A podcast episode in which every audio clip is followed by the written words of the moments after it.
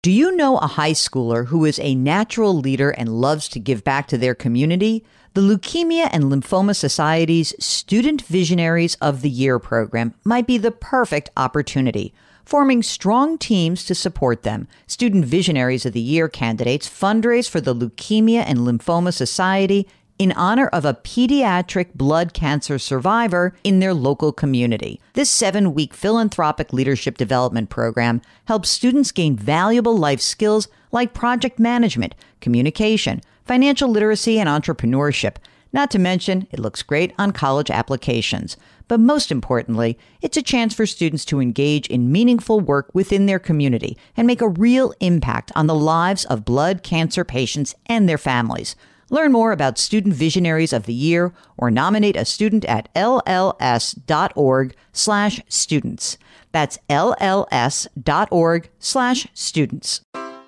Take your business further with the smart and flexible American Express Business Gold Card. You can earn four times points on your top two eligible spending categories every month, like transit, U.S. restaurants, and gas stations. That's the powerful backing of American Express. Four times points on up to $150,000 in purchases per year. Terms apply. Learn more at americanexpress.com slash business gold card.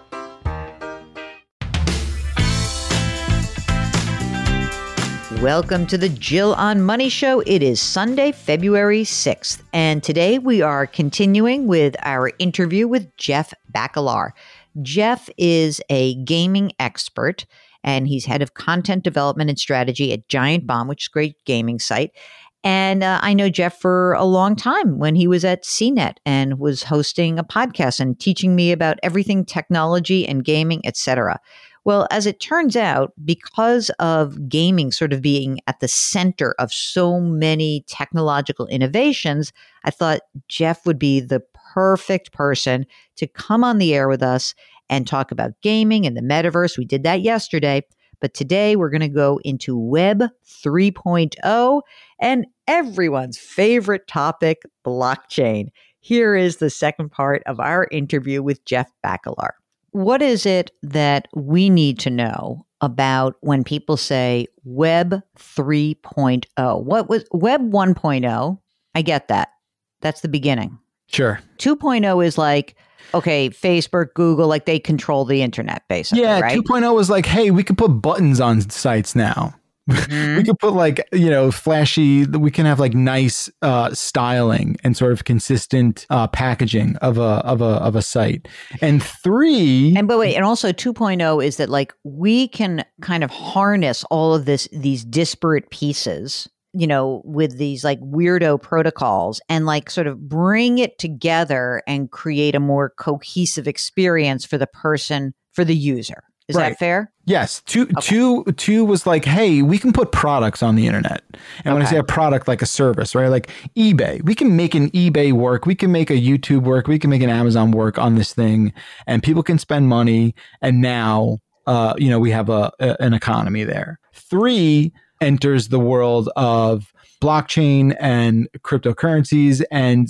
tries to find a common ground with coexisting with all of these technologies and making the web a much more automated and productive place.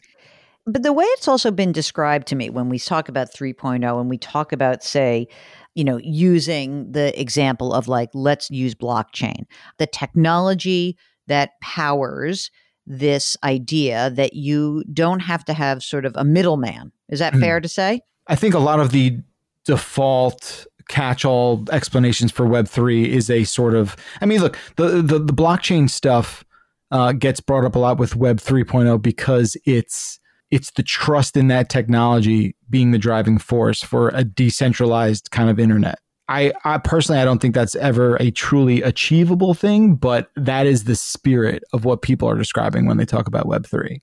Yeah, and they also say that, you know, they use this term DeFi, which mm-hmm. is decentralized finance protocols, mm-hmm. right? And they say, "Oh, isn't it great? Like now we can like just move money between us. The the internet is this big huge printing press and there's going to be more you're going to really know who owns what." And then I read an article today in the Wall Street Journal Headline DeFi increasingly popular tool for laundering money, study finds. Look, to be fair, yes, I, I agree with that criticism. To be fair, so is cash. Uh, Absolutely, but that's right. why you can't go into a bank and say, you know, that's why a bank has to report if you want to take more than ten thousand dollars in or out of a bank. Absolutely, we're still in the very much wild west of this uh, of this moment, uh, and and I don't you know claim to be a hyper pro crypto person uh, either way.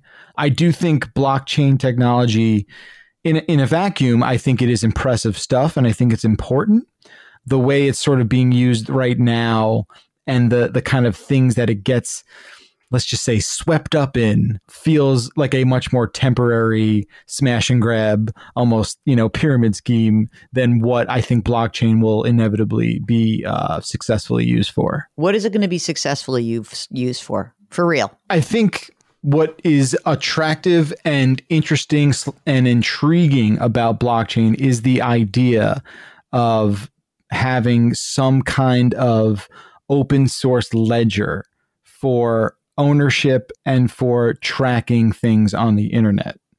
I think that is the most provocative aspect of it. Like the fact that you can somehow have this bulletproof, unhackable ledger uh, that tracks uh, transactions uh, and and whatever you want to apply that technology to to me seems like a valuable thing to have on the internet. The way it's been used right now seems a little superficial. I think the the potential for it when it really starts to get used in a truly meaningful way uh, will democratize a lot of information and value. Without a doubt, in my opinion, blockchain is a part of our internet future. Mm-hmm. Um, I think we have to get out of the sort of growing pains moment that we're in right now. Remember, Jill, blockchain, it's like uh, going to a library, opening up the book, and checking out the library card and seeing everybody who took out that book.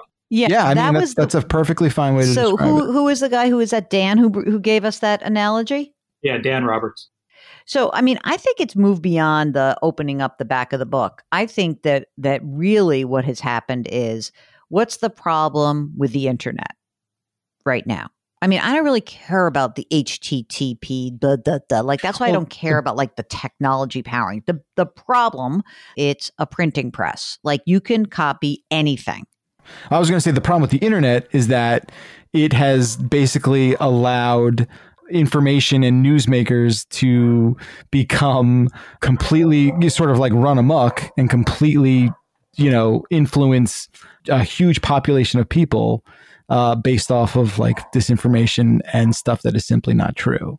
Well, okay, but blockchain's not going to solve the problem of well, disinformation, is it? Maybe. Uh, How look, so? Here's the thing: we might be too far gone. Number one, because I think, I think, yeah, I think uh, we let. I think Pandora's box has been open for for a, a, little too long, where there's no kind of stuffing it back in.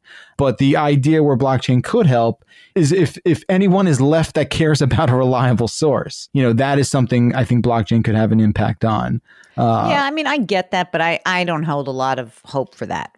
I really sure, don't. sure, because because again, that will probably not be the most lucrative use of it. Exactly. And, and when it comes to how can we turn this into uh, revenue, uh, you know, having a, a a sort of like bulletproof source, uh, using it as a bulletproof sourcing mechanism, maybe not the way it gets implemented uh, in a meaningful way. Right.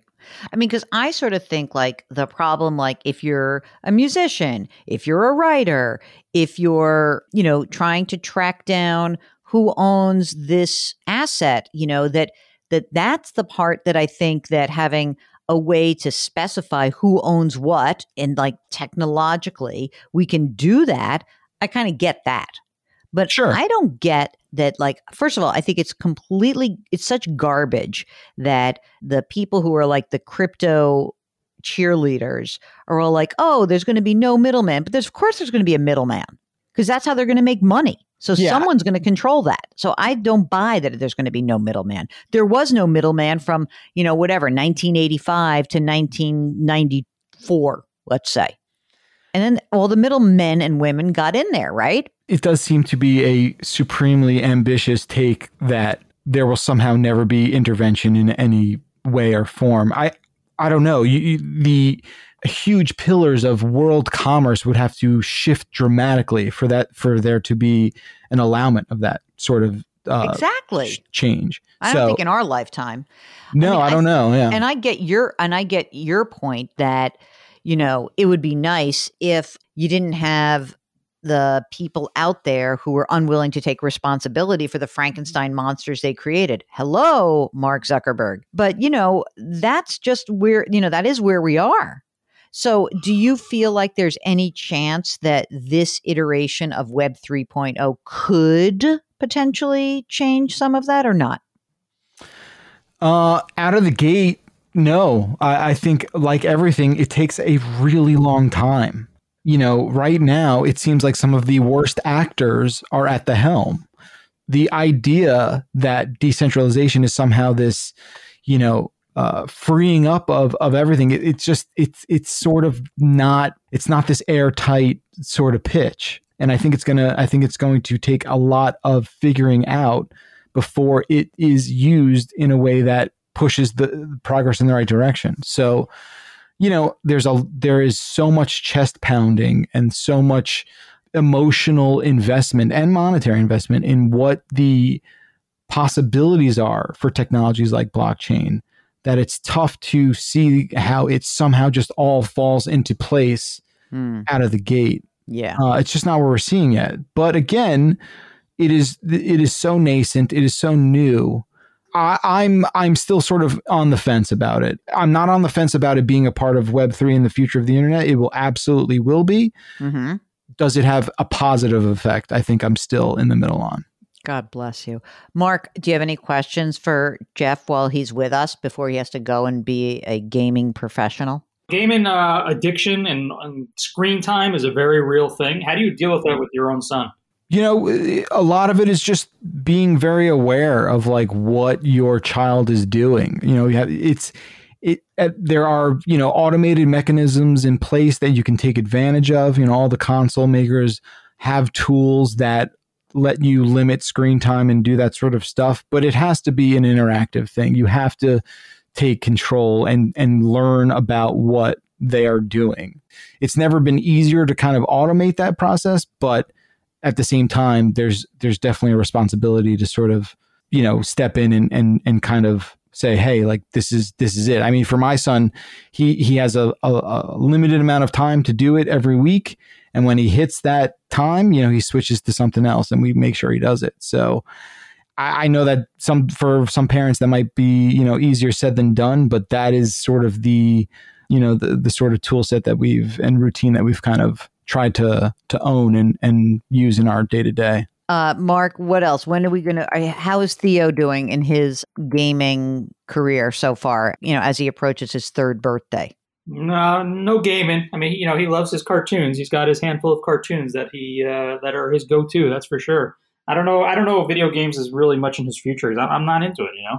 I, I think it's all about still striking a balance, right? Like when it's nice enough outside, like we'll we have to play hockey. Like we know we're, we know we're going to get driveway hockey in at some point, and it's finding that kind of balance. I'll say this, you know, I think I have a, a, a slightly controversial take on uh, TV versus video games, where I would almost prefer him to play a game than to watch a show. I know really he's learned to read better through playing video games because the games that he wants to play, he has to read. He has to see what people are saying. Could you, you know? possibly do it where he learns how to code?